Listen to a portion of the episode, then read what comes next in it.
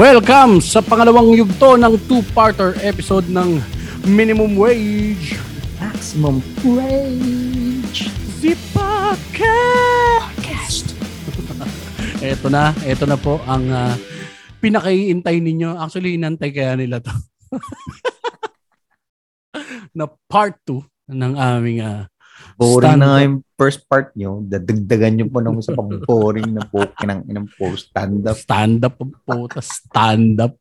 eh, stand-up comedian kami. Laka naman hindi namin pag-usapan to.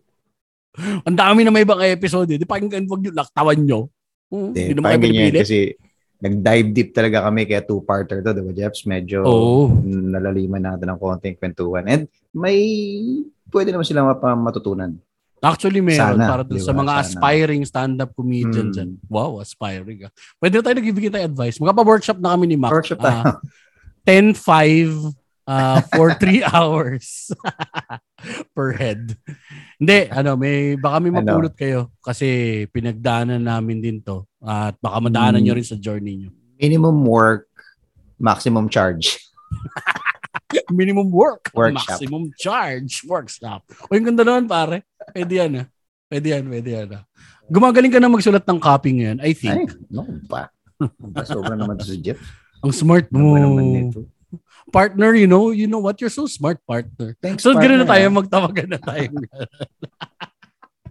Sagwa. Ang alangan pala kapag hindi nagtatayo, oh, kumusta ka, Mac? Tapos hindi tayo nagpo-promote kasi wala tayo may promote kasi wala tayong show. Nakasunod.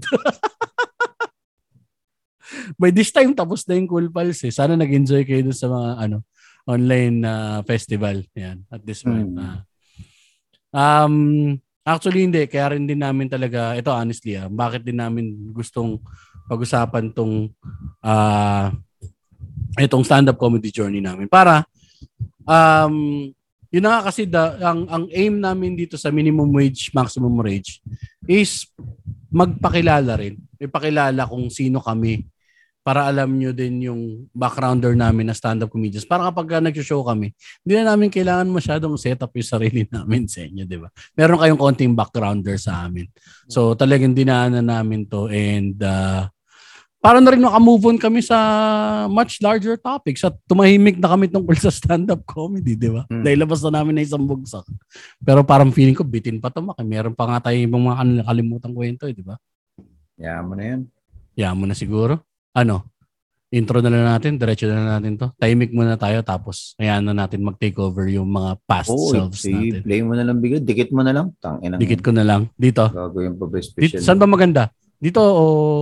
Kasi i ano ko na rin dito, alam, alam na rin yata ng iba. Kaya 5-0, hindi naman siya dahil lima kaming komedyante, Tigo Olonga. Pulis, pulis. Pulis talaga yon So, in Hawaii 5-0 comic. Kasi nga, may cartel. Mm-hmm uh, idea ni Siron to. I- okay. Idea ni Siron Reyes to. So, alam mo naman yung dati namin opisina, yung tropa company, magkaibigan, mm. puro puro inom at drugs lang ginagawa sa company. So, puro kwentuhan lang, idea kung anong maganda. Ay, maganda pangalan natin. Comedy cartel sila. Ah, cartel ah. Sabi ni Siron. Tayo yung 5-0 pare. Tayo yung police. Comic 5-0. Oh, shit, ang ganda.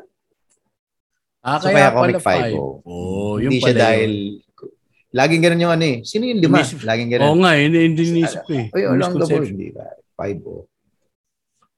So yun, balik din, hmm. balik din tayo dun sa ano, nung parang uh, bago ko na feature, tagal. Kasi minto-hinto din ako ng stand-up comedy ng anak misis ko talagang medyo emotional turmoil yung gitna ng ano. 2012 mo ba si Aidan. Nag mm. ano na ako hindi na ako makapasok sa trabaho. Ito na yung tumatawag. Nagkukwento-kwentuhan tayo minsan na putang ina kapos na ako sa ganito. Mm. naungutang na ako kay Mike Sadi ng pambabaon sa bata. So kung ano-ano na. So bouncing up and down na ako eh. Tapos hindi ko na alam kung saan ako pupunta. Tapos ito nga, nung nagtayo ng Comedy Manila, dapat maiiwan din ako sa kartel. Kasi parang feeling ko nga, kapag ka naiiwan dito, baka opportunity na mag-move off ng konti. Hmm. Or, ano ko naman nun, di, kasi feeling ko hindi naman ako ano eh. Kasi ang original naman kasi ng Comedy Manila, hindi pa naman siya grupo. Hindi siya grupo eh. Hmm. Production hmm. house ang Comedy uh, Manila correct. before eh. So sabi ko, pwede naman ako mabook dito. Pwede rin ako mabook dun sa kabila. Sayang yung stage time kasi mm-hmm. baguhan lang din naman din tayo. Relatively new pa tayo sa eksena. No? Relatively mm-hmm. new pa ako sa eksena. few years pa lang. In 2014 ng Comedy Manila eh. Parang ganoon, nasa 2014 sila nagsimula eh. Sabay namin. Actually, uh, July kami, August ng Comedy Manila. Oh, parang ganoon nga, 2014. Hmm.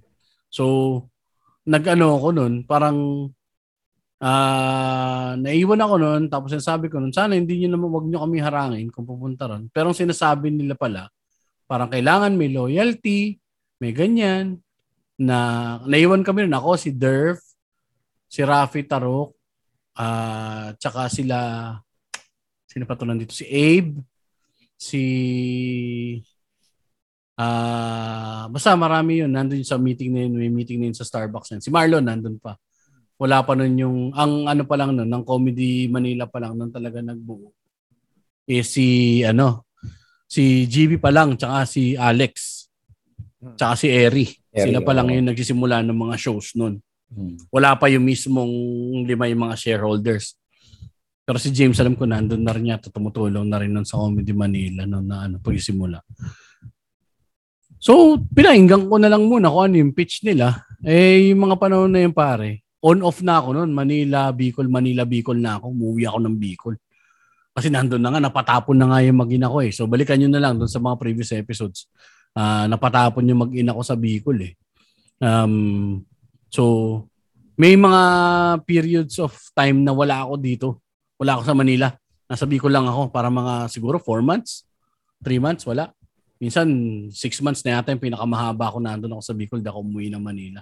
So pagbalik ko, nagulat na lang ako may blog post na, na ganito na parang previous comedy cartel acts.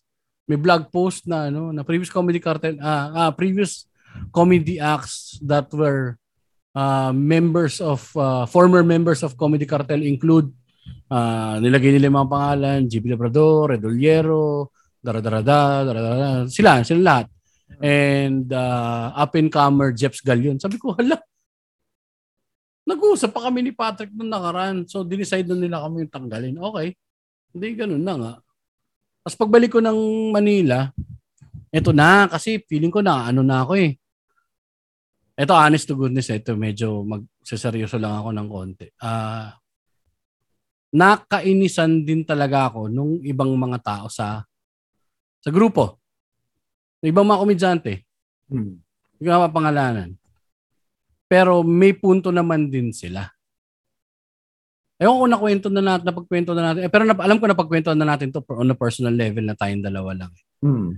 May mali rin kasi ako eh. Ang nangyari nga sa akin pare, ang, ang mindset ko, sa pag-stand-up comedy, parang corporate. Hmm. Alam mo dapat kung saan mo gustong pumunta, maging vocal ka dun sa saan mo hmm. gustong pumunta.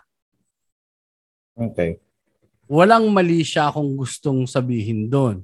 Medyo may pagka-overconfident. Sige, sabihin na natin meron din ganun na medyo blinded din siguro ako ng ano ko ng kapasidad ko at a certain point nakala ko sobrang ano, worthy na ako. Hindi naman sobrang hmm. galing. Worthy na ako, no?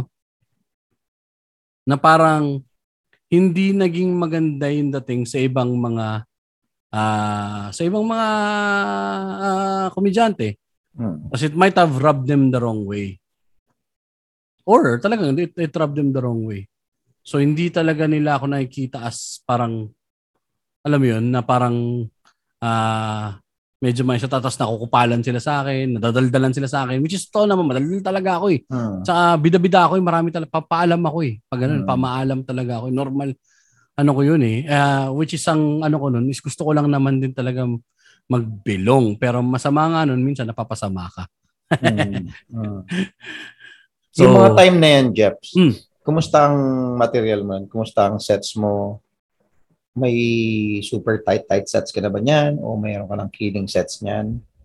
Hindi ko rin na masabi kasi baka mamaya mo nga sinisilip ko na lang yung sets ko na lo, rose colored glasses. Hmm, Ikaw makakapagsabi sa akin ito kasi noon nakapag-perform tayo ng nung gapo, maganda yung set ko pero may instances din naman na hindi rin naman din ganun kalakas yung ano yung jokes dito. So para siguro ano, on a surface level ba siguro ibang mga material na OA ba talaga? May may ganun. Feeling ko may ganun kasi nag wala na rin ako dun sa boses na yun. Hindi ko na rin ginagamit yung ano na yun eh. Hindi na ako yun eh. Yung yung komedyante na yun na nag-perform dun sa ano, ibang-iba na sa kung ano yung style ko ngayon. So, feeling ko, ah, uh, nakasama talaga sa akin. So, sumama yung loob ko. Sabi ko, ah, shit. Na-hurt ako. Honestly, na-hurt ako. Masakit yun, min eh. Parang, sabi ko, pasensya na. Humingi akong dispensa ng Jim. Sabi ko, pasabid na lang sa kanila, pare, na wala naman akong, ano, wala naman akong aim na masama. So, i-collect ko muna yung buhay ko. Tapos dami ko pinagdaanan eh, ng mga panahon na yun mm, pa nga. Mm. Yung sa pamilya, yung pagtatrabaho, tapos yung yung internal struggle mo na hahabulin mo ba yung art mo na magugutom kayo o magtatrabaho ka uh-huh. at pakainin mo anak mo pero mamamatay ka sa lungkot. Uh-huh. Nandun eh, nandun yung struggle eh. Tapos pagdating nun, puta yung eksena pala na gusto mo pang puntahan, may problema sa'yo. May problema sa'yo yung grupo nun before. So, medyo sore subject. Ewan ko ah. Sana, eh, hindi naman siguro nila mapap- Ito lang yung take ko. Tanongin nyo na lang sila kung ano yung take nila doon sa mga kung... Pero wag nyo na rin siguro tanongin. Sorry. Hindi. Uh, maganda rin naman nalalaman niya kasi again, iba-iba naman tayo ng posisyon, iba-iba ng storya, iba-iba rin ng pwedeng pagdaanan sa stand-up career. So, eh, hmm. marami rin naman nakikinig sa atin na, na talagang nagtatry din mag-stand-up. Hmm. Uh, may mga comedy fan, may wala hmm. talaga. Pero, I mean, eh, magandang pinag-uusapan yung mga ganyan para at least um, alam din nila kung paano nila ipoposition yung, uh, position yung sarili nila. Yung sarili nila. Mo, may ganyan din palang bagong uh, mindset micer, yung oh, na open micer. Uh, mm-hmm. oh, putya, ganun ako kay Jeff. Sa. Oh, putya, sablay pala yun. Mm-hmm. Alam mo yun, malay mo ginagawa. Mm-hmm. Anong malay natin? Kasi um, wala tayo sa eksena ngayon eh. Basically lahat to online. And oh hindi naman tayo laging nag na, hindi naman natin nakaka-jam lahat ng mga bagong ano ngayon, mga bagong komedyante. So, hindi katulad dati na puta, nasa isang room lang tayo eh. Mm. Tangina, mm. umikot ka, umihi ka, may makakakwentuhan ka eh. So, uh, it's it's uh, good na napag-uusapan niya na i-share yung mga ganyan para at least, di ba? Uh, nakakatulong yan, definitely, Jeps. So, And, uh, uh, uh, yun naman, parang siguro, uh, to come out clean, no? Parang, uh, kung may mali man ako nagawa, no, kung feeling ko na lang, siguro naging overconfident din ako talaga at naging overstep. Na, na overestimate ko yung worth ko hmm. as a, uh, as an aspiring comedian during that hmm. time. Hanggang ngayon din naman, aspiring pa rin naman tayo. Hindi naman natin siya masabing. Actually, hirap na hirap pa nga akong sabihin na, ah, I'm a stand-up comic. Ugh. May ganun pa eh. May ganun pa eh. Nasa aspiring pa rin talaga eh. Um, ang ang tanging pero everything was coming from not a place of harm. Wala akong gustong i-overstep na tao. Alam mo 'yun? Uh, Which is I think nagigets ko rin naman dun sa mga ano kabataan eh sa mga bagong mga open micers. So, 'yun, umuwi ako ng Bicol. Uh, with with a broken heart at parang ayoko na dapat bumalik. Hindi na dapat ako babalik, uh, man. Uh, Yun na. Tapos medyo nagkaroon na ako ng uh, stability ulit, ng konti. Tapos nagkakaroon na ako ng ano, nakabalik na rin ako. Uh, bumalik din kami ng Manila, nakabalik na rin kami ng Manila mag-asawa. Nakuha ko na ulit yung anak ko doon. And uh, nagkaroon ako ng bagong trabaho na kayang i-sustain yung pamilya ko. Mini-message ako ni Mike na parang sabi niya, uh, anong tawag dito? O pare, ganito, uh, magsiset kami sa ganito. Kami. Kasi dati naiingit pa ako kapag nakikita ko sila nagpo-post ng mga pictures sa ano eh, sa sa na nagset sila sa kahit sa most lang or sa sa craft, sa ganito, sa ganyan, sa Bistro Alfonso. Um, tinanong ako ni Mike na, o, eh, binalitaan ako ni Mike Sadi na sabi niya, parang pare, magsimula na kaming, ano, mag-audition kami ni Daryl next week for the open micer spot. Ito na yung bagong ano no, nagkaroon na structure. Ah, ito na yun, oo. Oh. may structure na, na, may audition para doon sa open micer spot. Ang, ang ginawa ni GB noon, para ma-move din yung ibang mga komedyante or ma-motivate din yung ibang mga komedyante is maglalagay sila ng open micer slot sa keg tapos uh, auditionan mo yun. Mm-hmm. Pag pag ano kanila, i-screen ka ng ibang mga open ma- uh, pagbobotohan din ng ibang mga tao kung sino yung bibigay. Para may unanimous decision na yun, may vote mm. of confidence ka. Galing sa veterans na sila yung pwede ganito. So sila Mike mag-audition na na ganito. Sila tsaka nila Daryl. Pinag 10 minutes sa si Mike the previous week, nag 10 minutes sa si Daryl recently. Natanong niya, we're just waiting for you man. Maybe ito, this time, baka ano, ikaw naman ang sumunod. Sabi ko, eh, pare, I think patay na yung apoy nung stand-up comedy sa akin. Eh. Siya yung nahanap eh. Ah, uh, okay na muna ako dito sa buhay ko. Tas, Sad boy ka nun. Hindi nga actually. ang masama nga nun, min, parang medyo okay ako kasi parang ang na, may, nasolve ko yung isang part ng buhay ko eh. Mm, okay, yes. So parang feeling ko, ah, this is it. This is, ano na to, wala na to. Okay na to. Mm. Tapos nandyan lang ako sa bahay. Siguro parang ano yun, parang 8 months akong gano'n na na hindi nag-stand up. Tapos yun na nga, parang wala na, hindi na. Parang a few months pa nun. Parang I think umabot din yata ako ng a year na nag-hiatus eh. Hindi lang napapansin talaga kasi dati nag-drop in, drop in ako to do like 5 minutes, 5 minutes sa mga open mics eh. Pero ito mga panahon na to, wala na. Hanggang sa isang araw, nananimik ako sa bahay. Hanggang to. Dalawin ko kaya sila. Dalawin ko kaya sila. Nonood lang ako. Habang papunta ako doon, ako mapunta, inisip ko na, na, na dadalawin ko sila. Susulat ako ng material. Automatic. Susulat ako ng material.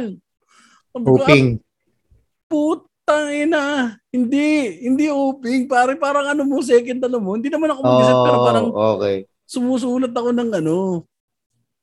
Tapos pagdating ko rin nung, nung ano na, pumunta na ako ng Bistro Alfonso, sinabi, oh, magsiset ka ba? Magset ka na, dito ka na eh. Sabi ko, sige, oo. Okay, so yun na yung balik mo. Ulit. April Fools, April 1, pare. 2015 ba to 2016? Yan, oh. 2015. Yung balik ko after ano, after mag-hiatus. April 1, sampa ako nun new jokes. Totally new jokes, 5 minutes bagong ano na medyo uh, sober ng konti yung mental dad ko kasi hindi ako gutom. Uh-huh. Hindi gutom yung pamilya ko. Walang ganon na yung gigil. Kasi minsan pag gutom pamilya mo, may gigil ka na kailangan kong gawing karir to by hook uh-huh. or by crook. May ganon eh. Uh-huh. May blinders ka na ganon eh, na by hook or by crook, kailangan mong kunin to eh. So parang na, yun siguro yung isang feeling ko naging factor kung bakit ako gigil na gigil dati. Ito, ang sabi ko na, I'm just gonna do my comedy, my own way at my own time at my own pace. Hindi ko nahabulin yan. Hindi ako nainggit kila Mike. Kung sila yung maging feature, okay lang. Set ako nung gabi na yun. Napitan ako ni Eri. Sabi ni Eri, oh maganda yung set mo ngayon man. Just keep that up. Uh, parang it's your new material is parang refreshing or something like that. May ganun, may ganun. Hindi ko na maisip kung ano yung verbatim eh. Hirap pagka-compliment, kinikilabatutan ako. Eh. So, pag uwi ko ng bahay, may na-receive akong text. Na-receive ko yung text galing kay GB. Sabi ni GB, oh, good job today, Jeps. Uh, pagpatuloy mo lang yan, um, tawag ito, uh, can you do another five minutes next week? Entirely different five minutes from your five minutes right now. Sabi ko, sige, I'll do it. Sampa lang ako ulit. Sumampa ako, panibagong five. Tapos sabi ni GB, oh, next week, Jeps, magkano ka na? Uh, ikaw mag-close ng open mic next week. Audition spot mo yun. Bistro to? Bistro Alfonso. Hmm. So, ginawa ko, pinagsama ko yung dalawang pipe na bago. Kasama yung may konting edits ng mga luma kong jokes. Hmm. Structure, structure. Nung pala ako nag-structure eh. Maganda yung set. Maganda hmm. yung set nung gabi na yun. Maayos yung set ko nung gabi na yun. May mga jokes na sakto lang yung gana. Pero overall, maayos siya sabi ni GB, okay, announce na natin ngayon kung sino yung ano, kung sino yung uh, kung kanino mapupunta yung open mic or spot listen sa kay next week ganyan ganyan ganyan next month. Okay, sa'yo na yun, Jeps. Natuwa ako pare, putang ina, may luha-luha yung tropa mo. Parang ano, na-imagine ko yun eh. Ano tawag ito? Pursuit of happiness, pare. Iyak si Will Smith sa gitna ng ano. This is it. I'm back. I'm oh, back. Shit. I'm back. Kasi parang mas mas naging ano, parang ah, now I earned it. Hmm. This time hindi ko siya minadali. Hmm. Na-earn ko na to. Correct. Na-earn ko na to. Hindi katulad yung before na parang isiningit ko talaga yung sarili ko. Eh. Pilit Miling ako sa ganun, oh. pinilit ko. Eh. Mali din eh. So, yun pare. First time ko sa pakig, Ang hirap pa ng cake. Totoo na, hirap ng cake. Totoo, mahirap talaga sa cake. Mamatay-matay ako sa cake, pare. Kunti pa Pero doon ako tumibay. Shorty Doon din tayo tumibay, no? Oo naman. Dalawang table. Putang na. Dalawang lamesa, no? Hindi, ano yun, pare? Tatlo nasa gilid. Tapos meron isa doon sa harapan mo, mahaba, long Hindi, table. ibig sabihin, dalawang table lang yung regular. Nanonood yun. madalas. Unless nag-open ka para kay Alex. Ayan. Kasi may crowd na pumupunta. Pero lunes kasi yun, min. Lunes, Monday. guys. Lunes. Yung mga tao Ah. nagpupunta ron para uminom. Tapos, ah, guys, ah, may stand-up comedy show. okay, ano ba eh? Iinom lang kami. Alam mo yun, yung excited ka na, buta, may alam akong bar, mura-mura lang. Pwede kong lasingin yung kaopisina kung medyo libog-libog ako. Di ba? Tapos baka pwede akong maka-score ngayon, magliligawan ko. Tapos pagdating doon, comedy show. Sira ng plano. komedyante pa yung iiyot dun sa dala niya. Joke lang. Walang naiiyot ang komedyante. Wala, malungkot. Hindi totoo na humor. Hindi. Hindi. So yun, Vin, no? Pagka, ano rin, eh, no? pagkatapos, pagkatapos ng nung nung pag, pagkakig, parang nagtuloy-tuloy na rin dun eh. Medyo blur na rin siya lahat eh. Meron na siyang ah yung mga pinagdaanan na natin nun, nito as a feature, ano na siya eh, part na siya ng journey, nakapag big show pa tayo, di ba? Mm. Nakapag So- ano ka, nakapag uh, ang tawag dito, um, mga university tours. Oo, nakapag university shows ako Nag-university tours kayo, nakikita ko sa Facebook yun, Butch. Naiingit ako kasi, hindi, naiingit ako in a sense na yung audience, laki. Laki. Mhm. Tapos, ina, ina, parang ina, appropriate stand-up setting na malaking audience. Puta, Malaking audience, no? Oo. Sarap yata patawanin yun. Alam mo yan, parang nai-imagine ko lang. Eh, na, parang, putak, ina. Eh, sipin mo no, min. Tsaka, actually, yung first ko rin, pare, tangin na out of body experience yun kasi hindi, hindi ko Hmm. naman expected na malalagay ako sa Hmm. ganung, ano, Oh, man. o ba ganun lineup, di ba? Parang nalagay ako nun, ano, yung una ko sa Lasal. So, syempre, hindi mo pa naman iniisip hanggat hindi ka pa nandun. Pagdating nun, pare, yung Oo. puso ko, nasa puwet ko na. Hindi, ito na yung ano mo, ito na yung bagong Jeps nung naka-recover ka na, nakabangon ka ng konti kasi Oo. hindi mo na-expect, di ba? Ako, ever since, yun ang ano ko eh, yun ang mindset ko lagi. Na ah, kung ano ibigay, yun ang tatanggapin ko. Oo. Kung hindi ibigay, lang din talaga. Hindi ako nag hindi ako nag hahangad. Yun ang isang bagay na lagi kong ginagawa na parang hindi ako mag-expect. Kung ano Mhm. lang ibigay, doon ako. Kung ibigay man, super Diba? thankful. Super Minsan kung thankful. kailan, kung kailan hindi mo na hinahanap talaga, dun yes, dumarating. Yes. And So nga lang- lagi akong Mm. ah, ang ang lagi ko pinapaniwalaan na the more you ask for ah the more the more you ask for less minsan that's when God gives you more alam mo yun tama ba yung shit ko na yun sorry medyo na Walang So, Diyos gago. wala ba Ay, meron, meron pala. hindi yung pag hindi ka masyadong naghahangad yun nga Ah. parang doon ka pa minsan nabibigyan ng marami alam mo Mi- mismo, actually. Hmm. May ganun eh. May ganun, may ganung way ang universe minsan eh. Na Oo, nakakalo. oo. Totoo. Hindi ka kasi nagsa-psychedelic, tang ina ka eh. Hindi ko kasi talaga kaya mo yun. Baka mamaya mo. Hindi na ako bumalik. Biro lang. Oo. Kaya, kaya mo bang ano, bitbitin sa konsensya mo, pinag-efforts mo si James. Tapos, na, ala si James, ano na nangyari dyan, tol?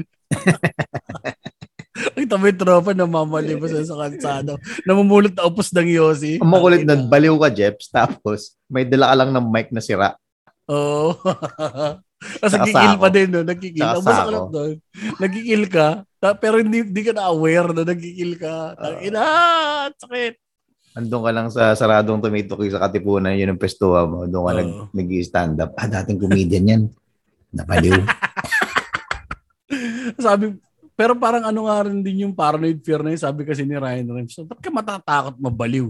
Eh, hindi mo naman na alam kapag ka, hindi mo naman na alam na baliw ka na kapag ka baliw ka na. Totoo naman yun. Sabi ko, wala Jeps. akong tutulugan. Maalala ko nga pala nung ano. Eng- English, no? Nag-start ako laging English. English. English ang set. Tapos mix ng ano, mix ng Taglish lagi. Taglish, oh. Kasi ang ano ko dun, pag nagsulat ako ng material, Jeps, ang boses na narinig ko sa akin, English eh.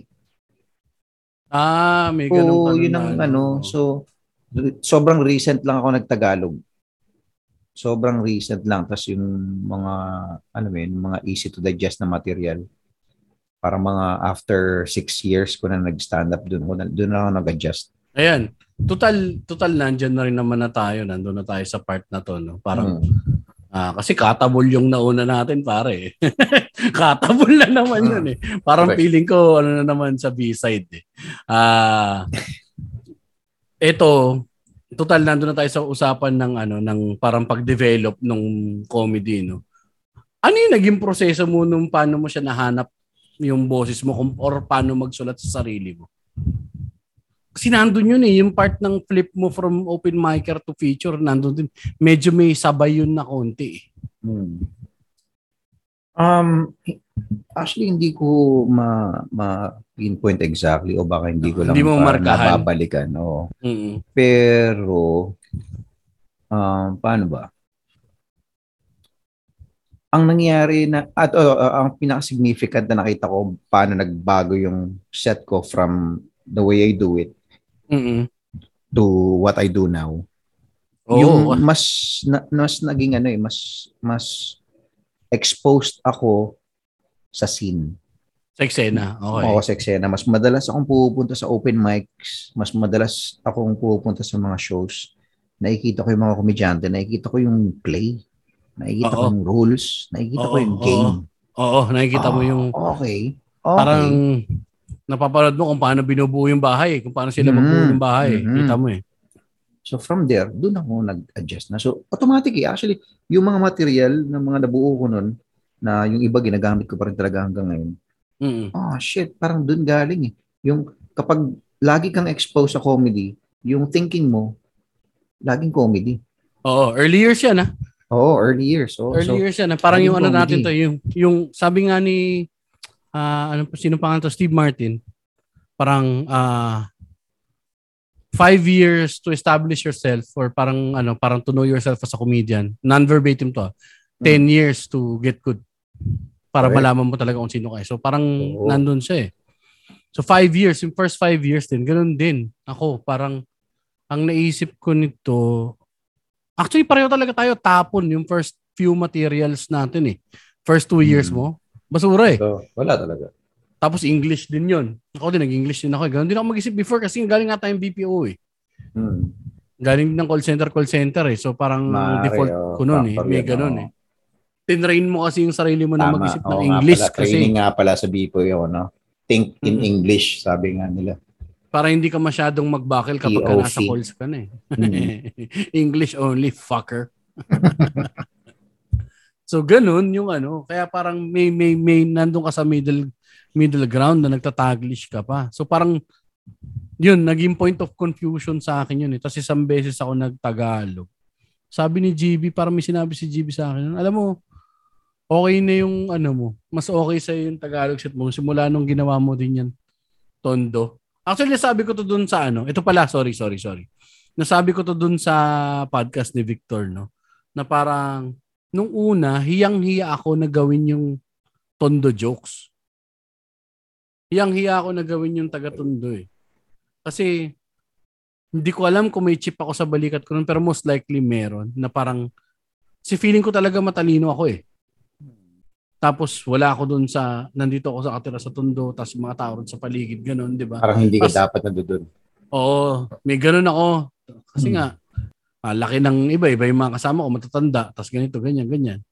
Tapos, in, alam mo yun, yung hindi ka utak, feeling ko hindi ako tupa, woke ako eh. Mm. so, may ganun ako, may ganun akong thinking. Kaya siguro din siya nag-bleed through dun sa stand-up. Yung pretentiousness din, yon Yan. Feeling ko, kaya din siya nandun. May pretentiousness factors pa ako na gusto ko maging cool. Gusto kong isipin ng mga tao. Doon ko ipinatong sa stand-up comedy yung bagay na hindi mo naman dapat doon ipinapatong.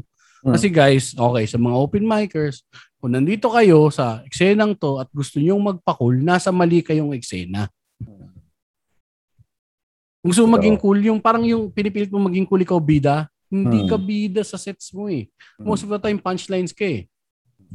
Dapat willing ka rin pagtawanan yung sarili mo eh. 'Di ba? Hmm. Kasi ang ang nangyari sa akin noon, men, nung una, ang laki ng resistance ko na gawin na tondo material kasi naka-experience din ako discrimination. Ay taga tondo. Paano ka nakapasok dito sa ganito, sa ganyan? Ay magnanakaw, ay ganito, ganyan. Old dapper ba yung ano? Yung mga jokes ko, 'di ba? May pinanggalingan yun, men eh. Hmm. Naranasan ko yan sa ano eh, sa sa workplace. Tapos naranasan ko rin yan dun sa ano, sa uh, sa school kasi may part na cool lang pagiging taga-tondo, gangsta gangsta, pero meron din siyang meron din siyang ano eh, meron din siyang part na parang tangina dinidegrade ka nila kasi taga-tondo ka eh. Hmm. From ano ka eh, from uh, tapos ang feeling ko outdated naman ang tingin niyo sa tondo, marami na ring mayayaman dito, ganyan ganyan ganyan ganyan. So from there, nalunok ko yun. Parang first time sige na nga, tangin na, na nga tayo mag-resist. Anong gagawin natin dito? Sinulat ko yung, sulat ako ng material tungkol sa pagiging taga-tondo. Tapos, ang nangyari, aksidente by accident, again, ito na naman, yung hindi ka nagpipilit na maging cool or hmm. ano, naglagay ng mga underlying factors dun sa ano mo, na messages dun sa stand-up mo. Kasi tayo ganun, ako, ako ganun, inisip ko, Bill Hicks, pare, kailangan may message ka dapat mm. binibigay. Mm. Yung problema, hindi importante yung message, ang importante, nakakatawa eh. Hmm. Kasi hindi ka naman TED Talk speaker, pare. Hindi ka naman educator. Comedian hindi. ka to begin with. Eh. Hindi naman, hindi importante ang message. Uh, pwede kang magbigay ng message, message kapag nakakatawa yung set mo. Siguraduhin mo nakakatawa Yan. yung set mo. Hmm. Pero hindi yun yung priority. Sorry, rephrase natin. Hindi yun yung priority mo. Ang hmm, priority mo is magpatawa. Top priority mo is magpatawa. Hmm. Hmm. Kung ano man yung iba mong pang factor, secondary to pagpapatawa yun. So, hmm. anong nangyari nun, pare? Nagawa ko yung ganito stereotypes sa stand-up comedy, ginawa ko yung ganito, ganyan. Tapos ngayon parang looking back, naisip ko, ayaw nga, no, nagmukha siyang ano tuloy, parang satirical point of view ng pinapakita ko sa mga tao kung gaano ka-ridiculous yung tingin nyo sa mga tao sa tondo. Parang to the point of nagiging caricature na hmm. naisip na parang nagkakamakross na hindi naman ganyan talaga sa tondo pero nakakatawa eh. Parang, di ba nakita niyo kung gaano kayo kasili mag-isip? Mm-hmm. Pero hindi ko sinadya yun. Eventually, nagkaroon na lang din siya ng message. Hindi siya yung sinadya mo na isulat mo na hindi kailangan kong patunayan na ganito kami. Hindi, gusto ko lang talagang gawin nakakatawa to. Incidental yung pagkakaroon ng message na. Hindi na siya ano. hindi siya deliberate. Minsan may ganun party. May gusto kang sabihin na ganito, ganyan. Na yung hindi mo makita yung yung kung paano siya ikakabit na ganun. So yun, dun, dun, dun ko nasimulan yun. Tapos, yun nga, yung hukay sa sarili, Mac, yun ang pinaka-importante. Just ganun din ginagawa nito sa podcast, eh, yung hukay sa sarili. Hmm. 'Di ba? Yung personal bits eh. Naalala ko nag-start ako ng ng ng comedy bago ako sumampa. E- even yung first na uh, try ko ng open mic. Alam mo ba ang preparation ko dun ay yun yun eh. Um, hindi ko alam sobrang OC ko siguro dun sa material. Bawat part ng material na may sinasabi ako, komo dahil ano eh, dahil medyo uh, edgy shit yung material. Mm. Lagi akong nasa safe na paano pag may nag-react. Oh. Binubutasan ko yung material ko. Mismo. Okay, may butas yan. Paano kung pag may sinabing ganito? May ragi ako may naka-ready na pang-reply. Yun ang mm-hmm. sobrang praning ko dati. So, lahat yun, di ba sinasabi ko nga pag practice ako, tangin na sa harap ng salamin, ultimo hand gestures, pinapractice ko. Nakasama talaga sa beat. Um, so, y- yung mga instances na, paano kung may nangyaring ganito, anong gagawin mo? Nire-ready ko yun, pare. Nire-ready ko yun. And natutunan ko after few open mics, nakita ko na yung difference from other comedians sa ginagawa kong style. Na parang, mm. oh, okay. Ah, uh, okay, medyo iba pala yung ginagawa ko And to be safe, ang ginagawa kong formula, nag start ako ng opening jokes ng self-deprecating. Mm. Pagkatapos yung self-deprecate yung sarili ko, meron na akong, parang feeling ko, may rights na ako ngayon ha. Oh, Oo. babanat na ako ng shit ng idea ko na feeling nyo or pwedeng hindi kayo mag-agree.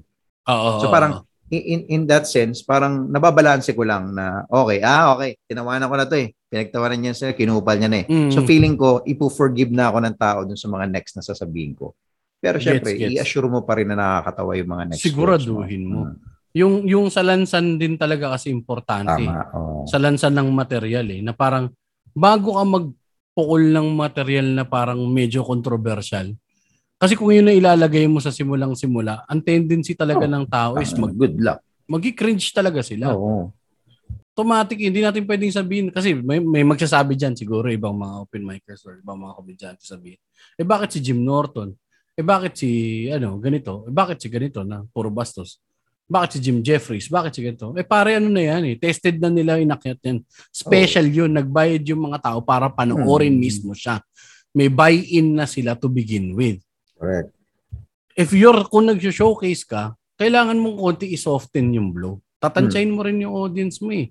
Cha-cha din siya min eh. Sayaw din talaga eh. Saka isipin mo, Jeff, isipin mo gagawin natin yun. Putang ina. Ikaw, tiga tondo, ako tiga probinsya na putang ina. Tapos, ang audience natin, mga Manileño, yung iba doon, putang yung mga bar na pinagpe-performan natin, yung, yung mga may kaya mga yan. Oo. Tapos magpipreachy-preachy fuck ka doon na parang ka, ikaw diba? yung tama. Ang ina, tapos ka dyan. Tapos mukha kang aliping sa gigilid. Oo, sabi nga. Yun yung mga kailangan mong balansin. Kaya yung stand-up, hindi lang yan basta dahil meron ka nakakatawang kwento. Eh. Dapat marunong kang pumasa ng tao. Oo. Marunong Parang ini- imagine, imagine mo na, iniisip ng mga tao na bakit ako makikinig sa dalawang taong mukhang bibilan ko ng second hand na sapatos. Ha? Hmm. Montindero ng ukay. Joke ni Mac po yun. Sorry guys. Pakinggan nyo na lang. Ang sarap i-recall ng mga material minsan. Sobrang fan ko talaga ng comedy minsan. Nakakabis ako na yung material ng ibang mga komedyante. Lalo ni mga Kasama eh. Puta. Yun, ulit, yun ulit natin. Isa pa yun, isa pang sakit ng mga komedyante. Even before, hindi na ngayon ha. Yung hmm. takot mm. mag-ulit ng material. Oo. Pansin mo yan? Di, kasi ako sa Gapo, ang daming mga bago open micers. Ang dami nating mga nag-a-attempt na mag-comedy. Naging sakit nila yan na parang pag sinup... Well, naging sakit ko rin yan. Nung nag-start ako na parang, ay, na-try ko oh, na to eh. Every time na may shows o longga po dati, hindi ako nag-uulit ng material. Nagsusulat mm. ako ng specific for that particular show. Mm-hmm. Na parang hindi ko ginagawa yun dahil para, alam mo yun, na for entertainment. Ginagawa ko yun dahil ayoko mag-ulit. Gamit ko mm. yun eh. Gagamitin ulit. Hindi, tsaka, baka hindi ko na maulit. Nakakatawa na nung una. Baka pag inulit ko, sumablay. May ganon. Oo. Tangina sa mga bago tayo na. Sa bagay ngayon, yung mga bago naman natin sa online comic, talagang alam na nila yung... Alam na nila yun. Eh. Alam na nila yun. Pero I'm sure meron pa rin mga komedyante tangina takot mag-ulit takot mag-ulit. ng material. Putang ina. Mm. Kailangan mo ulitin yan kasi for example, ang ganda na ng material na yan. Ang ganda, okay. First time mo binitawan ang ganda. Okay. Ayaw mo nang ulitin. Eh paano kung may gaganda pa yan? Kaya nga. Di ba?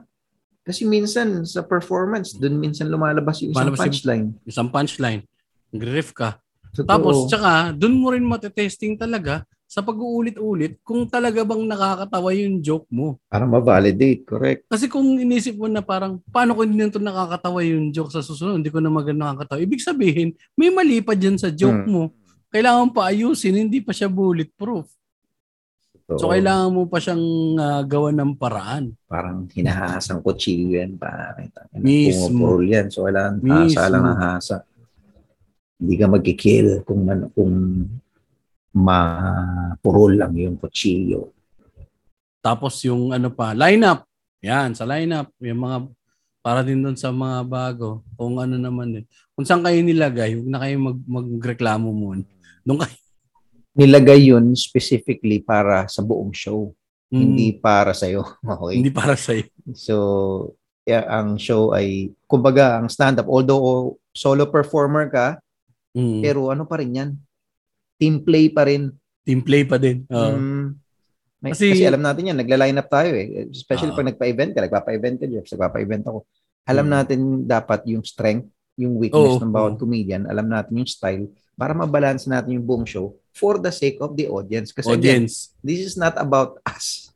We are just performers. We Totoo. are trying to entertain people. So lahat dapat consi- in, uh, inconsiderate with the audience. Ah, yung ano nun, min, comedian. Yung um, may may parang hindi ko alam kung sino nagsabi sa akin nito na parang nag-aano tayo nun before. 'Di ba nga nag nagpo-produce-produce din tayo ng show. Hindi naman natin naging problema yung kung saan tayo lalagay sa lineup before. Kung tayo lagay sa lineup okay lang eh. Wag lang yung katulad ng nangyari sa akin na nabigla ako. Di, yung yung part na sinabi sa'yo, ayaw mo mag-open kasi wala pang tao. O sige, sa tingin mo ba, kapag ka nag-open ka para kay GB Labrador, si GB mag-open para sa'yo? Kasi minsan 3-man show lang eh. Kapag ka ano, special 3-man show, mm-hmm. 4-man show, saan ka ilalagay? O kung kasama mo lahat mga veterans? Sabihin na natin, o nandyan, apat yan. Alex Calleja, GB Labrador, Red Oliero, Victor Anastasio, sabihin na natin ganun. Tapos, op, isang ano, uh, nandun ka na, isama ka. Sa tingin mo, ilalagay ka nila sa gitna? Ikaw kukuha ng bala, min. Mm-hmm. Kasi, ang um, problema minsan, yun, uh, natutunan ko rin kila, ewan ko kay GB, ano, parang nagsabi na parang, you're, ay kay Dread, kasi puta nag-give up ako isang beses yata nito sa ano, sa, sa, ano to sa podium? Borough. Borough wala na ikinig, men. Hirap na hirap na ako. Pawis na pawis na ako, pare. Tangin na ako, ano, opening comedian. Cold open ako eh. Tapos, ano, host, parang ganun. Hindi naman siya host. Opening comic or parang ganun na parang sinab. Tapos, wala na talagang nakikinig sa akin. Bumitaw ako, min. Bigla na ako nakita na parang hindi ko nakaya. Nag-pivot ako ng ano. First time ko nag-bail out. First and last time ko nag-bail. Gano'ng katagal na ikaw nasa, naka, sa stage? Five minutes. 5 minutes wala talaga ako makuha. Hindi ko makuha. Dapat 10 eh. Oh, shit. Standard, standard feature, 5 minutes. So sobrang nag-under time ako. Nag na ako na closing joke ako. Tapos nasa taas pa si Red, siya kasunod ko, nakita ko bumaba na siya tapos bad trip na yung mukha niya. Dahil siyempre, tama nga naman. Putangin naman, ba't ka mag-bail out? Hmm. Kasi, pagkatapos sabi, takin na naman, men. Ang role mo as a first comedian or as a host, hindi magpatawa din. Ang role mo is to welcome the audience and let them know that they're going to have a good time for your headliner. Ang trabaho mo dito mm-hmm. is padliin yung trabaho ng headliner mo. Mm-hmm. Exactly. This is not your show, show to ng headliner. Mm-hmm. Parang sabihin na parang hindi niya rin show to, show din. Which is true naman talaga. talaga. Parang kapag ikaw naman na din na napunta doon sa posisyon na yun, nasa huli ka, as yung binail outan ka ng host mo, nalaglag yung ano, pare, parang 5 mm. minutes, nag-give up. Mm. Ang ina naman. May binigay sa inyo oras eh. Okay yung over, mali overtime, mali din yung sobrang undertime. Huwag ka mag-give up. Nandun ka mm. dapat. Party dapat ng ano mo yan eh, na intindihin mo yung ano eh. May naalala akong biglang show na puta, o naalala ko pala yung tanong mo kanina tungkol sa pagbomba. Meron pala isa pa Although ano, na-end ko naman ng okay kahit papaano. Pero putang na parang boom set, bumabomba ako. Sa BGC din to, likod lang ng keg. Uh, Sa Sing Street, yung bago, yung sa taas? O hindi sa taas, dito lang din sa baba, sa likod. Di ba parang isang buong malaking puro Oo. different uh, bars yun. Dito lang sa likod mismo. Um, parang show ni Alex to eh. Si Alex ang mag-headline. Tapos lahat ng audience, Alex, Alex to. Pare. Oo, so, okay. follow, ah, hardcore following ni Alex. Makikita mo yung audience. Hindi ba to yung Japanese es- restaurant? Parang, parang. Yan oh. yun, oh. May matanda, pare, may bata. Eh, nung mga panahon na yung material ko, puta, hindi naman fit para sa mga ganun. And, eh, si GB, syempre, niline up niya ako. Ito na yung tropa mo. Tangina, sumit, putang ina. Wala talaga tumatawa. May tumatawa lang ako narinig. Dati, ang konsepto ko, wala akong pakialam, may di tumawa, may isa lang na tumatawa, masaya na ako. Mm. Alright, alright. Noong mga panahon na yun, puta, may tumatawa na parang isang table, tiga Cavite. Sila lang din yung nagpa-picture sa akin after ng show. Pero the rest, hindi tumatawa. Oo. Puta, pero laban. Tangina. May ano pa, may heckling pa na mga amboy. Oo. Amboy, nagsasalita, dumadaan sa harap. Alam mo, daanan-daan sa harap habang nagsasalita. Holy shit. Although sinasagot-sagot ko naman, tinatry ko mag-bounce back. Pero grabe yun, putang ina. Yun yung kinausap ko ni Alex. Na, uh, jokes yun. Alisin mo yung mga fact. Alisin mo yung mga mura-mura. Minsan, hindi naman kailangan yun eh. Okay. Lagi ako sinasermo na ni Alex din. Ako din naman. Ang pero ang problema talaga natin nung mga panahon na yun is paano ka mag-navigate sa crowd eh. Crowd hmm. navigation yun eh. Ikaw, ikaw Parang, ang naka-master niyan pare. Tagal ko naging ano, eh, nag-host eh, tsaka nag-open eh. Pinag-aralan ko rin talaga eh. Pagka nag-ano ka eh. Kasi, ah, uh, so, ano, ang hirap din kasi talaga makakuha ng matinong tao kapag ka nasa simula ka. Pero, kailangan mo talaga silang um, i- i-set yung mood nila na nandito tayo sa stand-up comedy show. Yun lang ang bare minimum mo. Hmm. Kailangan lang nila malaman na sa stand-up comedy show. Mapatahimik mo lang yung crowd at mapapay attention mo sila. Hmm. You've done your job. Considering na dati pa to ah. Mm. Years back to. So, so sobrang yung ibang tao na parang half of the people na nasa room minsan uh, totally unaware of what's Oo. gonna happen. Hmm. 'Di ba? Na tapos kasi ano eh, doon din tayo actually babalik din may may cake din kasi may boxing ring kasi ang cake eh. Hmm. Doon ko doon, doon, doon ka matututo eh, boxing yan eh, yung cake eh, na parang minsan talagang hindi nila alam na may comedy show. Hmm. So ngayon, kailangan mo silang makuha yung buy-in nila na kahit hindi sila nagbayad, yun, hindi sila nagbayad, a free show yun. Hmm. Na manonood kayo ng comedy show. Kailangan mong kunin yung attention nila. Kailangan mo silang mapik yung interest nila na para panoorin ka, umupo sila at manood. Tapos iba mga komedyante, so extra extra effort siya na na bit-bitin yung ganun na na uh, responsibilidad as opposed to dapat magpapatawa ka lang. Kung host kayo yung extra mo eh. Exactly. Hindi na kailangan ng ano yun eh. Tama yun eh. Tama yun eh. Na magpapatawa ka lang. Tama naman talaga yung term na yun, Jeps. Kasi yun ang nag, minsan confusion na nangyayari na as a comedian, performers, yung ibang mindset ng mga comedians ay akala nila it's all about them. Mm-hmm. Or sama na natin sarili natin. Akala natin it's all about us. About us. Na as performer. Uh, um, uh, alam mo yan. Uh, I'm uh, better than everybody else. Oo, oh, mga ganon. Ako, ako yung highlights. Pakinggan nyo ako. Ako yung pakinggan nyo. Dito ako sa spotlight. Puta na, papatawanin ko kayo. Hindi. Ang goal ay magpatawa. Magpatawa. Dahil komedyante ka eh. Magpatawa ka. Pag di sila tumatawa, putang problema sa'yo. May problema, sa iyo. Pero meron din namang instances talaga na crowd yung may problema. Meron, meron. Sobrang minimal. Pero uh, meron mga attempts talaga na kahit na ano ginawa mo na lahat ng makakaya mo, hindi talaga siya lumipad.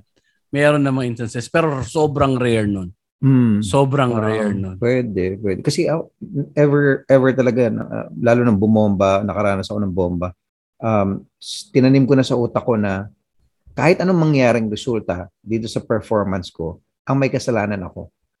No, maganda ako set sa ko, akong, ako may kasalanan kung ba't maganda yung set ko. Kung bakit mm-hmm. pumomba ako, ako rin yung may kasalanan. Um, parang nung kinukwento nga, nung competition ng Magners na bumomba ako, may mga nagko-comfort sa akin ng mga tropa kasi may kasama ako mga tigagapunan. Hindi pare, it's not your crowd. It's not your crowd. Ako parang, ah, yeah, maybe. Pero sa isip-isip ko, alam ko na may ginawa akong mali. Kahit uh, anong mangyari sa performance mo on that very moment na sumampa ka dun sa poki ng ilang stage, ikaw na yun. Ikaw, ikaw na, na ikaw na responsable dun. So kung ano man yung magiging resulta nun, pangit o maganda, tangina, especially kung pangit, may ginawa kang mali. Kahit na minor details, dapat makita mo yun eh. Ako nakikita ko natin. Yung start ko mahina. Ah, hindi ako nag-commit dun sa first joke. Ay, dapat hindi ko na pinansin tong ganito. Yun. Yun yung mga small details na kailangan mo acceptance. As a comedian, dapat meron kang malaking bala ng acceptance. Kung wala ka niyan, Totoo. na, kumalas ka na ngayon pa lang. Kasi yun din lang inano ko noon eh, parang uh, it's one thing na ma- alam mo na bumomba ka. It's another thing para malaman mo kung bakit ka bumomba. Kasi si GB sinasabi niya mm. eh, nire-replay niya sa utak niya daw lagi yung mga sets. Dapat. So titingnan niya kung nasan siya nadapa. Mm-hmm. Saan part kasi ako ganoon, minsan may marker ako, ay puta, ito, ito, ito. May nasabi ako ganitong word dito sa joke na to na nakita na ng audience kung saan ako pupunta dun sa joke. Kaya kanung pinitawan ko yung punchline, hindi na siya hindi na siya lumipad. Oo, so yun na yun, sobrang nitty-gritty na nun pare, ito. sobrang lit na detalye. Technical yun. Oo, nag-ulit ka lang ng word na bayag tapos yung punchline mo may word din na bayag. Minsan mm. lalaylay yung bayag. yung lalaylay yung punchline mo. May ganun eh. Oh, yeah. Kasi, meron kasi ibang ano na sabi nila, well, uh, bumomba ako, accept ko na bumomba ako. Okay, na-accept mo. First step yan eh. Step one mm, mm. is accepting that you bumped and it's your fault. Second thing, what are you going to do? Tama. Dapat alam mo kung bakit ka bumomba. Hmm. At anong gagawin mo pagkatapos. Hindi Tama. yung bumomba ka ngayon, oh, tanggap ko na bumomba ako eh. Tapos bumalik ka the next week, bumomba ka ulit kasi ginamit mo para yung material lang kung hmm. paano mo siya dineliver nung previous, noon pa rin siya dineliver. so medyo... Kailangan may... marunong ka talaga tumingin. Kasi kahit na itanong mo yan sa kapwa mo komedyante, um, pwede sila maging honest okay, let's just say may kaibigan ko, hindi, ano, sinasabi niya sa akin kung saan ako nagkamali. Hindi. Ikaw ang nakakaalam minsan, sobrang small details. Makikita mo talaga right on the stage. Kaya advisable talaga na nare-record yung set. Sa bagay ngayon, online lahat, so walang problema. Pwede mo problema, talaga i-record. Mo Pero oo, dati sa live performance, importante na nare-record mo para balikan mo. Kasi balikan hindi mo. naman lahat komportable na sa stage, especially pag nag-start ka pa lang hindi mo kayang balikan yung nangyayari yung in that very moment kasi parang ano yun, mm. blanco lahat. Mm. Binibitawan mo lang kung ano lang yung ready mong material pero yung what's happening on that very moment, hindi mo kayang balikan yun. Puta, good luck. Ang Feeling ko, kabalang yun eh.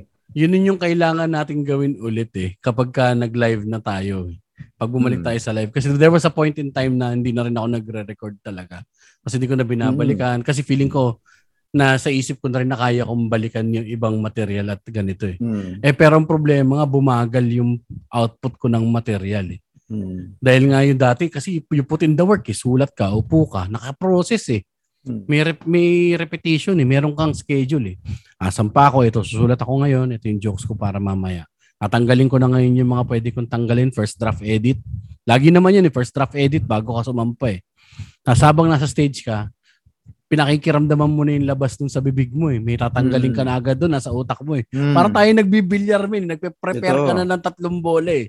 Bago mo habang siya, yung, eh. habang mini-maintain mo yung mukha mo na maayos. Mukha mo. na hindi halata na nagpa-process yung utak mo. Pa-process yung utak mo. Tapos pagkatapos nun, papakinggan mo ngayon yung ano, tambay ka muna kasama yung mga komedyante, pauwi ka, pakinggan mo yung set mo ah, hindi gumana tong joke na to. Bakit hindi gumana tong joke na to? Mm-hmm. Ano yung ginawa ko rito? Hindi ba ako nag-commit dito? May natapakan ba akong ano, uh, punchline? Yung setup ko ba hindi ba malinaw? Mm-hmm. May tendency din kasi ako, ako lagi ang problema nung dati, ang daldal ng premise.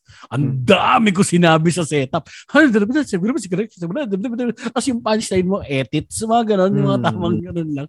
Di ba? Ang dami mong chinap-chop na ano gulay, takatatakatatakatatak, nag-prepare ka ng ganyan-ganyan. Tangin na niluluto mo lang pala pritong itlog, hayop na yan. so, yun, yun yung nawala siguro. Kailangan natin gawin yan. Pagbalik natin, men. Ako, honest to goodness, may kailangan talaga natin pukpukin kasi nga, eto na eh, iba na rin nga yung setting ngayon eh.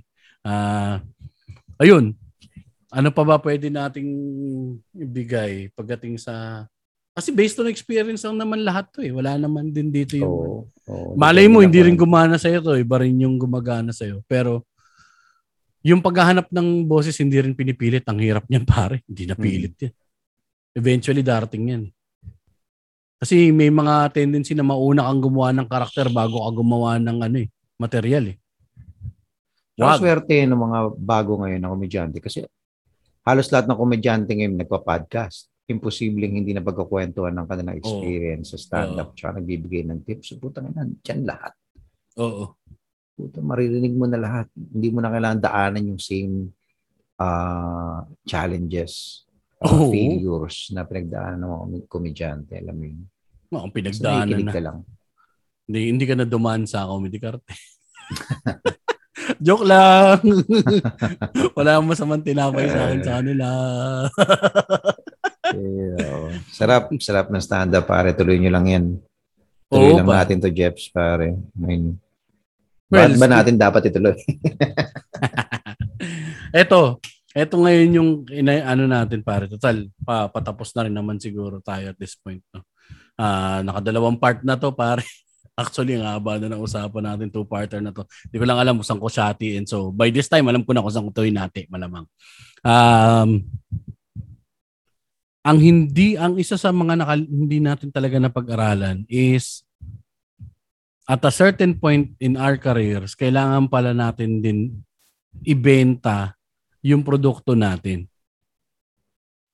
mali din yung mag-iisip ka na sobra na parang hindi ako worthy, hindi ako ganito, hindi ako ganyan.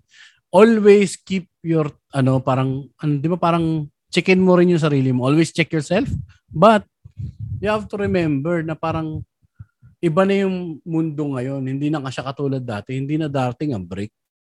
Kasi nagkasaya na tayo ng oras dito eh. Parang kapag ka hindi naman din ba anong hindi na natin gagawin, hindi na natin din talaga magma-market. Eh, ang hirap mag-transition ngayon. Kasama pala yun. Nakalimutan natin yung business part ng show business. Hmm. Actually, yun yung naging adjustment, especially ngayon nung nagkaroon ng pandemic na, di ba, parehas tayo pinag-uusapan natin na, uh, actually, lahat nga tayo ng komedyante, parang we're just waiting na, hindi, tapos din to. Oo. Tapos din to, tapos din to. Hindi ko naman kailangan, alam mo yun, um, gumawa ng content o Oo. kailangan mo lagi update ka mag-post just to stay relevant, parang ganun. Pero putang ina, importante pala kasi putang ina, hindi na natapos eh. Hindi na natapos. Tsaka kahit man matapos, tayo, kahit man matapos, min, malulunod ka na sa dami ng content eh. Hmm. 'Di ba? Isang piraso tayo ng ano, isang piraso tayo ng uh, isda na lumulutang sa dagat ng content. So paano ka ngayon mahahanap? Paano mo kung gagawin? Kaso nga lang, ang kailangan mo lang din i-ensure is may produkto ka na bang dapat ibenta? Mhm. Meron na bang kabenta-benta sa produkto mo? So may balance, no? Mhm. Hindi siya pwedeng benta agad, wala ka pang produkto. Hindi naman din pwedeng puro produkto ka lang, wala ka ng benta. Kasi, mm. ang stand-up comedy is a crowd entertainment. Ano, di ba? Parang, kailangan ng crowd eh. Crowd-centric entertainment. Eh. Kung wala manonood sa'yo, wala rin mangyayari. Maayos ka nga, pero sino, ano, di ba? Sino nanonood sa'yo? Hindi na tayo pwedeng sumabay lang dun sa ano talaga eh. Sumama dun sa sumakay nga na sumakay din talaga dito sa mga headliners natin eh. Kasi sila mismo ginagawa na nila ng paraan eh. So mm-hmm. baka it's our time to grind naman. Kaya Oo. ito din ginagawa natin ngayon to. Tama, tama naman yun. Tagal eh, nating putang ina. Mm. Nakikisaw-saw lang. Eh. Alam mo yan. Ito, at least nagbunga naman din, pare. Yung mga, ano ba mga regalong binigay sa'yo ng stand-up comedy? Oh, Yan. Man. I, in, in um, closing, in closing, ano yung mga parang naibigay sa'yo? May mga naging, ano ba siya? May naging byproducts marami, ba siya? Marami. marami. Um, kasiyahan. Marami. Number one, kasiyahan. Um, in terms of trabaho, ngayon, lalo ngayon pandemic, ngayon mm-hmm. ko nararanasan. Yan, may mga writing gigs pare, di ba? Um, yan, ta superstar ka na, di ba, tol? Commercials, pare. Diba? Superstar. Superstar. Superstar mm. Mac Navarez. mm. oh, mga konting perks na um na, alam ko na pag-usapan din natin to at one point before na parang previous episode lang. Su- o, o na parang supposedly ang stand kasi sa sa western sa states ang mga nagfa-flourish na for example artista mm-hmm. uh, o kung nasa entertainment man, komedyante, mga ano yan, o, o mga sikat na writers, uh, stand-up comedian. Mm. Diba? Sila Jim Carrey dati. Ano, sila Robin Williams. Murphy, Robin Williams. Puta comedian yung mga yan, stand-up comedian. So, mm. parang yun yung pattern. Mm-hmm. so parang napag-usapan nga natin na parang, ah okay, same, imposibleng hindi mangyari sa Pilipinas kasi again, shadow lang tayo ng US eh. Kahit oh, na nangyayari natin yan yun. So yun, hmm. eventually nangyayari nga. Nangyayari Totoo nga. na rin. Totoo nga. And, taray na. Di ba? Kasi ako, utang ko talaga sa stand-up din talaga kung, kung, kung, kung paano ako napasok sa ano eh. Sa writing world eh. Kasi mm. nangyari lang naman dito, 'di ba? Parang uh, stand up, ganito, ganyan, tapos audition doon sa sa Clown ni na Million. Ano, hindi na natin mm. na-discuss pala tong Clown ni na Million na bumuomba akong uh, national TV. No, story for another time. Siguro pag nag-live kami ni Mac, uh, ang tag dito, hindi ko nakalimutan yung connections doon. So, para nakausap ko rin sila. Kasi to actually, yung pagsulat ko sa pelikula, galing sa stand-up yan eh. Kasi magkasama kami ni Joma eh, before. Hmm. Si Joma, nagtatanong-tanong sa akin before, paano, naging close kami ng ni Joma sa eksena, nag-open mic siya. Tatanong siya, hingi siyang tip sa akin konti kung paano itong ganito stand-up, ganyan. Paano gumawa ng material. Tapos ako naman, syempre, eh, baka may tulong ko yung sarili kong experience sa kanya. O ito, Mino, tignan mo, ganito kung ginawa ko ng before. Ganyan, ganyan. Hanggang sa nagkaroon siya ng project na magsusulat siya ng pelikula. Tapos ang pelikula daw, ang main character is stand-up comedian dapat. Yun yung story. Sabi niya si Ice D. Guzman. Miniting ako. Sabi niya, dahil hindi daw siya marunong pa magsulat ng stand-up comedy na material, so kinuwan na muna niya ako para ako yung magsulat ng material. Ako yung kum- bumasa nung character okay. background para malaman kung paano siya pupukol ng material yung komedyante na nandun sa ano. So sabi ko, sige, goods. Parang binigay sa akin additional sequences. Around mga 15% ng script mamapupunta sa akin. Ganun. Malang, less pa nga eh, parang 10%. It's malit na TF. Sabi ko, okay, I'm good pare. Okay na ako dyan. De, pinahinga ko lang. Pagbalik, kina, ano, nagpalit ng storya ay ano, parang nagpabago. Uh, ano nagsubmit ako, sabi niya, hindi, mag-train mo na pala yan si Jeps. Pwede na yan. Mag-additional sequences ka rito. So nagkaroon, nagkaroon ako ng chance para magsulat ng 30% ng script na yon. Parang additional sequences, dagdag ako ng mga linya, sequence kung paano mangyayari, ano ba yung takbo ng boy na stand-up comedy. So parang nandun eh, nandun eh. Naging resource person ako. So from there, nagpapalit ng istorya yung artista dahil hindi niya raw kaya yung million ng stand-up dahil mataas hmm. nga daw masyado. Ay, imbis na matanggal ako, sabi niya, ba't di nyo nalang tirahin yan? Babalik na lang ako dun sa dati kong ano, si Ice D. Guzman to na uh, dati nasa Regal, bumalik na siya sa Star. Hindi ko alam kung nasa sa freelancer na rin si Ice ngayon. No? Na marami na rin naisulat na pelikula to. Thank you. Sa rin yan sa mga rason kung bakit ako nasa uh, nakapagsulat ng pelikula. Nagpapalit na story ganito. Babalik na ako ng ganito. Hindi ko na ma-handle itong project na to. Kayong dalawa na ni Joma yung sumulat. Naging 50-50 kami ni Joma. Hmm. So, So, dahil doon sa nagsusulat ako ng material dapat ng stand-up comediante, nag-end up hmm. ako na magsusulat ako ng pelikula. That is, yun yung woke up like this. Yun yung unang-una kong project. Tapos from Let's there, to comedy. nagsunod-sunod na yun. May isang project lang din naman siya. Tapos nakita ko, ah, ganito pala yung proseso. Tapos dahil may mindset ka na ng stand-up comedian, alam mo na kailangan mo siyang aralin mula sa baba na hindi ka pwede mag-impose na alam mo yung lahat ng mga bagay dyan. Hmm. Napapasok ka sa isang eksena na ganyan na naman, ito na naman, papasok na naman ako sa isang eksena. Hmm. Tapos mag, ano ka na naman dito na parang medyo alam mo na lahat, medyo mayabang ka. Paano na ako ngayon?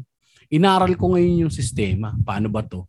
Nagbasa-basa ako, may, may ano, may free time, nanood din ako ng ganito. Eventually, ayan, naka nakadami-dami ako ng project tapos nakuha din ako sa sa Home Sweet Home kasi nga yung material ko naman noon ng domestic yung may asawa. Mm.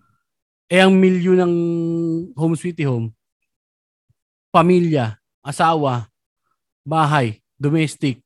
So kailangan niya ng point of view ng may asawa. So pinaupo ako doon. Dinagdag ako doon sa, sa meeting. So from there, doon din talaga parang medyo malaki din talaga. Simula, kumbaga, yung stand-up ang nagsimula nung kiskis nung, ano, eh, nung apoy. Totoo. Sa'yo. Stand-up comedy. Thanks be to comedy, baby. Yan din naman yun sa'yo, Min, eh, di ba? Oh. Kaya rin nandiyan ka sa ano ngayon. Puta, mag-mentor ka ba para sa mga komedyante kung hindi ka marunong mag-komedyante? Yung sa Laugh Laban. Ah, oo. Ah. Di ba? Mismo. Wala din yan eh. Kasi, at least kahit paano, alam mo naman na mag-comedy, 10 years ka rin naman. Hindi ka rin magsusulat sa iba kung hindi ka marunong sulat. Hmm.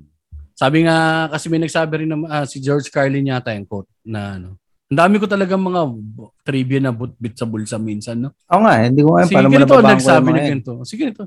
Pero pagdating sa sariling buhay, minsan basura lang yung laman ng utak ko. Eh. Pero pagdating sa comedy, dami laman ng utak ko na ganyan. Kay George Carlin niya tayo na non-verbatim ulit ah. Um, a stand-up comedian is a writer who performs his own material. Whereas? Diba? Yung writer lang sa ah, TV. Ah, ba yan? Akala ko ba yun, yun eh. Oh. Tangin na naman eh. Akala ko may whereas pa eh. Hindi kasi, tama naman. Mm. Kasi tayo mm. na yung ano, eh, writer, director, producer, mm. and actor. Mm. Sa, kaya parang yun na yung enough training siya na maging writer ka. Dahil nagsusulat ka na, nagda-draft ka na, nag-edit ka na, sanay ka na mag-revise ng material. Di ba? Tsaka trabaho mo mag ano eh, mag mag mag, mag uh, uh, i-picture Oo, yung oo. gusto mong makita ng audience. So, oo, nagde-direct ka na.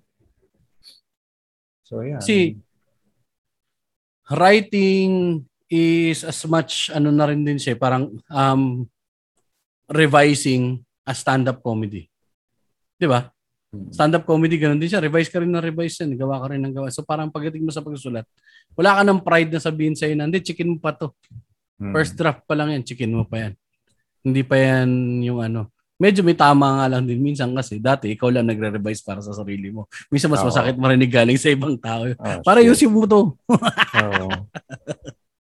Yun yung mga sinasabi sa akin lagi ni Israel dati nung nag-attempt ako na di ba nga nag, nag, nagpaturo pa kami sa iyo, nagbigay ka sa amin ng mga tips kung paano mag-screenplay, mag-script writing. Oo.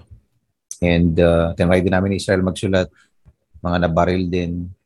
Tapos si Israel nga lang, pinush niya talaga, nakikipag-meeting siya. Lagi niya sinasabi, tangina, Mac, kapag nasubukan mong ganto-ganto, nag-present ka, binaril ka, putang ina, baka hindi ka na bumalik, mga ganong ano. Oo. Eh ako naman, no doubt about it, Israel. Tang ina, minsan lang talaga yan, pag nangyari sa akin yan, di na talaga ako babalik, putang ina. kung kung nag-start ako ng comedy tapos si Jeps Galion gagad yung kumupal sa akin, malamang hindi na rin ako nag-stand up. Eh. Ang ina mo ah. Buti lang mga mababait na pumaligid sa akin noong panahon. Eh. Yeah. Wala akong mampahiram sa iyo. Sabay lang tayo. Kaya, kaya hindi ako makapag-impose sa iyo, pare. Magkamatch lang mo, tayo. Let's just say na na-late lang ako ng konti for another year. Naghintay ako ng for another year. Di ba? Tangina, yabang mo na nun. Tangina. Hindi rin. Halos kabatch na din natin yung mga next year sa atin. Si Mike Sadi lang yan. Tsaka sila Daryl eh. Siguro mga two years yan. Mabargay na kita niya. Tapare yun sa jokes oh. Depende. Depende. Tang inang probinsyano to. Tang ina puro titi in jokes ang puta, droga droga ang puta. Rape rape jokes pa, no? Tang ina naalala ko pa binigreklamo sa akin sa mga shows. The show is great, blah blah blah blah blah, blah but not rape jokes.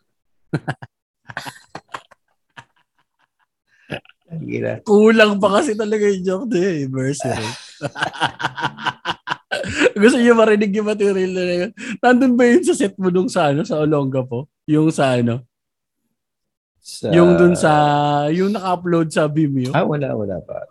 oh, guys, yung mga dating, ano. para sa mga makakapakinig ditong episode na to, kung trip nyo mapanood yung sets namin ni Max sa Vimeo, mag-comment kayo dun sa, sa groups. Anyway, Pampalakas ng loob nyo. Especially mm. sa mga open micers, pampalakas ng loob nyo. Putang inang itong dalawa na to, walang kwenta ang puta. Ay, taba Sigaw pa ako na sigaw, puta. English, oh. English pa mo. ang tindi nun, yun. Yun ang pinaka the best na host. Um, host namin nun si Low. Minamura ni Low yung audience. Takin na nyo. Kamay nga, this is stand-up comedy. Are you stupid fox? Are you stupid fox? wow. Utang ina, paano ko alin to? Ang, ang hostel ni Lo. anyway, this has been uh, this is wow, puta pare, wrap up tayo ng gano'n. Parang ano, ah, parang this has been uh, a great conversation between you and me. may, uh, may ganun, may ganun talaga. Uh, may ganun. mag-formal, di ba? May mga ganun uh, mag-formal. Well, journey nga talaga, no? Kasi parang nung tinakil natin mula kanina hanggang ngayon, parang binalikan natin lahat. So, Bitin pa nga, min. Hindi pa nga natin kinuwento yung ano natin eh, comedy Actually, competition eh. Oh, marami pa. Lagi naman ganun. Ako, pag nagre-record tayo, tapos may topic, di ba? After mga one week o kaya after mga three days, seven days, may maalala ko, puta, na ba't di ko nakwento yun sa oh, topic na yun niya pala. Rin, nagagano ako yung kita, mong ko lang naisip. Oh, oh, oh, Pero, yan, wala lang tayong wrap up, Mac, huwag kang kabahan. hindi tayo, hindi ako magkatanong ng, ano mo, ng takeaways mo this two episodes. Yan. Ito ngayon ang actual ending uh, ng aming two-parter uh, conversation about uh, stand-up comedy. Meron ka ba mga gustong palamatan? Pasal, palamatan ng puta, bobo na magsalita. Madaling araw na kasi. Pasalamatan natin, shoutout dyan kapatid na Mac. Oh, yes. Uh, gusto ko mag-promote actually. Uh, lumabas na aking t-shirt, Find the Others uh, shirts, clothing. Um, mm-hmm. Pag trip nyo, well, sabihan nyo na ako pag trip nyo yung design, naglabas na ako ng first concept, Alienated. Marami pang kasunod yun. Um, hindi ko lang alam kung ilan pa available kong t-shirts kasi medyo uh, limited stocks lang. Pero pag trip nyo, sabihan nyo lang ako kasi magre-reprint ako para at least yung sizes mabalanse ko. kung trip nyo lang. Um, ang aking first design ay alienated. Uh, merong isang alien na nagpapanggap na tao ang konsepto dahil ako yun naging buhay ko. Um, kailangan ko minsan magpanggap para lang alam mo yun, makasabay sa makasabay sa agos nang hindi ka nahusgahan. Um, ayun, kasi hindi naman ako essay ah. T-shirt lang binibenta mo parang essay. hindi kailangan ko siya paliwanag kasi Or ganito na napapaliwanag. Bilhin yung t-shirt ko para it's all about grinding, everyday hustling. mag-rap lang kayo. Rap, sa rapper ka, benta ang t-shirt. High art yan pare. High, high art, art. High art yan pare. Ayun. Uh, ako pare, gusto ko lang i-shoutout itong mga bagong members uh, sa ating uh, Minwage Max Rage Party. Ikaw lang yan ah. Hindi ko gusto yan no. hindi mo gusto. Hindi Sorry mo gusto ano. Sorry. New members. Hi, New welcome. members, Emra. Welcome, welcome. Special, special shout out sa ating mga loyal uh, listeners from day one, Mac. May naalala ka ba mga pangalan niya, mga tropa natin na nandyan? Yes, yun lang pala eh. Ay na, si, si, la, si Ra, Ra, Russell. Yan. Mga tropa. Galing, si 3-3. Tris. Tristan. Tangin na. Yeah. Hindi lang ko pala, ano, Jeff, pero tropa yung mga yan. Jo, Jo, Jo, Marj. Yan. Dalawa yun. Pare. Si Len. Tangin na. Si Len. Binuksan mo na yung ano, no? Wala, gago. Hindi ako tumitingin. Nasa isip ko lang lahat to. Ay, ito, uh, special shoutout din kay Zar. Zar, thank you. shoutout natin yung ano, yung uh, podcast uh, Ninongs natin. Uh, podcast Ninongs natin. Na, uh, Cool Pals at syempre itong uh, Machong Chismisa na mm-hmm. shoutout ulit. Ulitin ko yung tuloy shoutout ko kay Makoy. Kay Ingo, kay Peach din, kay Peach, tsaka kay ah, sila Louie din na nandun din sa mga nakikinig din doon. Yan, shoutout sa inyo. Alright, yun lang muna tayo mga kapatid. Wala na kami ibang ipopromote, wala na kami ibang pasasalamatan. Na abangan nyo na lang kung meron pa kami mga shows na bago. Lagi nyong tatandaan. Ina nyo, may, may Diyos! It's down white, boy.